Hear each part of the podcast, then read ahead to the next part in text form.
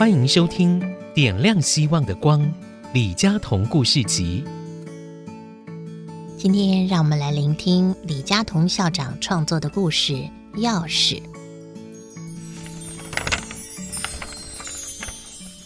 我服务的公司常常会为了表示热心公益而捐钱给慈善机构，虽然捐的不多，可是老板却总要派人先去看一下这些慈善机构。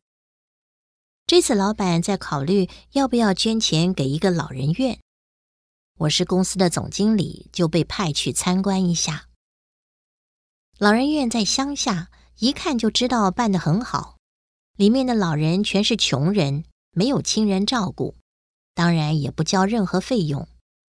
老人院的支出全靠社会热心人士的捐款，也有很多的义工来帮忙。就在我四处张望的时候，一位在替老人喂食的中年人忽然叫我。我觉得他有点变善，可是怎么样也想不起来他是谁。这位中年人看到我的迷惘表情，索性自我介绍：“哎呀，你一定不认得我了，我是梅干菜小江啊。”这下我想起来了，小江是我大学同学，一位成天快快乐乐的小子。他好吃，而且特别喜欢梅干菜扣肉，我们因此给他取了一个绰号“梅干菜小江”。他对这个绰号丝毫不在乎，觉得挺有趣的。小江是一个普普通通的人，也没有什么惊人的言论。唯一和大家不同的是，他很喜欢替穷人服务。他三年级以后就住校外，有一次突然在他住的地方收容了一位流浪汉。本来是小江跑到流浪汉睡觉的地方去照顾他，后来这位流浪汉生病了，小江就把他带到自己住的地方，每天给他东西吃。可是病情越来越重，小江慌了。我们几个人终于找到一家医院愿意收容他，但最后也在医院里去世了。小江要替穷人服务，当然是因为他的宗教信仰。奇怪的是，他从不传教，至少从来没有向我们传过教。可是我们都知道他信的是什么教。小江念过研究所，当完兵后在一家电子公司做事，三年以后失踪了，谁也弄不清楚他到哪儿去了。小江目前衣着非常的破旧，没有袜子，一双便宜的凉鞋。他看到我，高兴的不得了。可是他一定要我等他工作完毕之后才能够和我聊天。等所有的老人吃过以后，小江也吃饭了。我注意到他吃的是老人吃剩的饭和菜，心中正在纳闷儿。老人院的负责人过来向我解释：“哈，李先生，江修士参加的修会很特别，他们好像只吃别人剩的饭菜。江秀是饭量很大。”而且我们感到他很好吃，一再给他准备好的饭菜，他都拒绝。只有除夕在吃年夜饭的那一顿呐、才会跟我们大家一起吃。看到他一年一次的大吃大喝，平常只肯吃剩菜，我们都难过的不得了。可是，一点办法也没有。我想起小江过去好吃的样子，简直不能相信这个吃剩饭菜的就是小江。小江终于可以离开了，我们久别重逢，本来应该找一家咖啡馆聊天，可是我注意到小江一副穷人的样子，实在不知道该到哪儿去才好。小江看到我的窘态，立刻想了个办法，到他住的地方去吹牛。小江住在台北市相当破的地方，我注意到他没有用钥匙就打开了门，显然他的门是没有上锁的。小江告诉我，他的修会有个规矩：男修士住的地方必定不可加锁，以保证这些修士一贫如洗。我看到小江的住处，吓了一跳。可以算得上现代化器具的，只有一具小型收音机和一个小瓦斯炉。地上有被子和枕头，看来小江不会被冻坏。卫浴设备更是简单的无以复加。房间里有一些祈祷的书，都放在地上。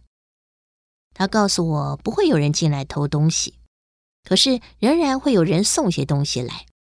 比方说，今天有人送他一包吃的，我打开一看，是做三明治切下来的面包皮。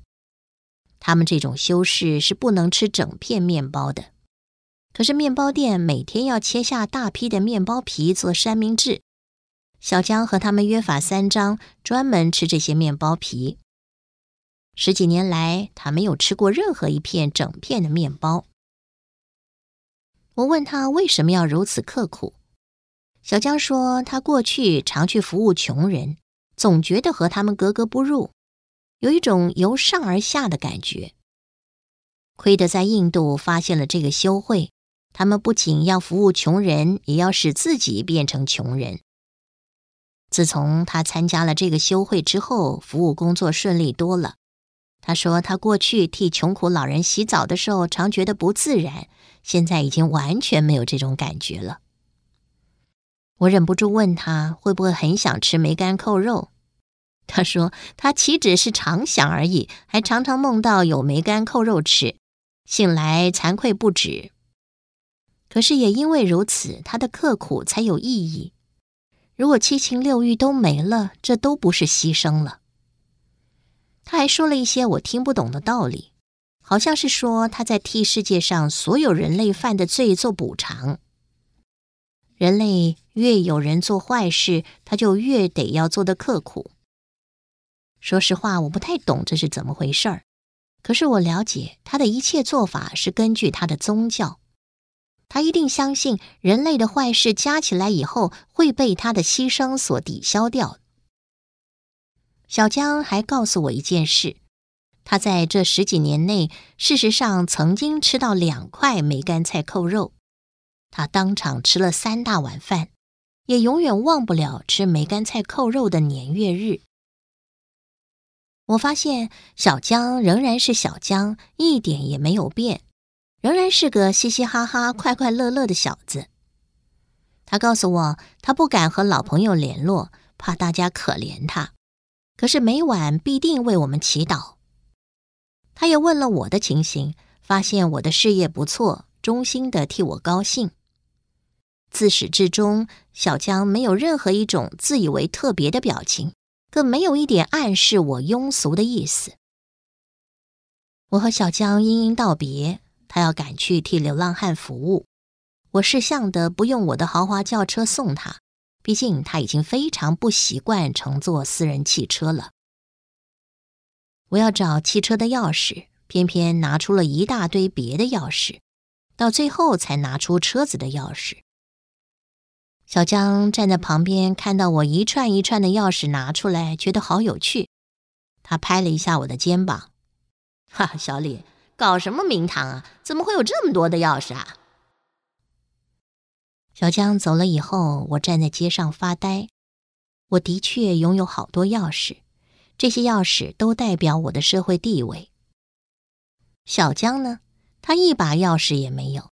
可是如果今夜他出了车祸，天使一定会从天降下，将一把开启天国之门的钥匙给他。我拥有这么多足以让我炫耀自己社会地位的钥匙，可就缺了这最重要的一把。以上的故事节录自联经出版社出版的《让高墙倒下吧》。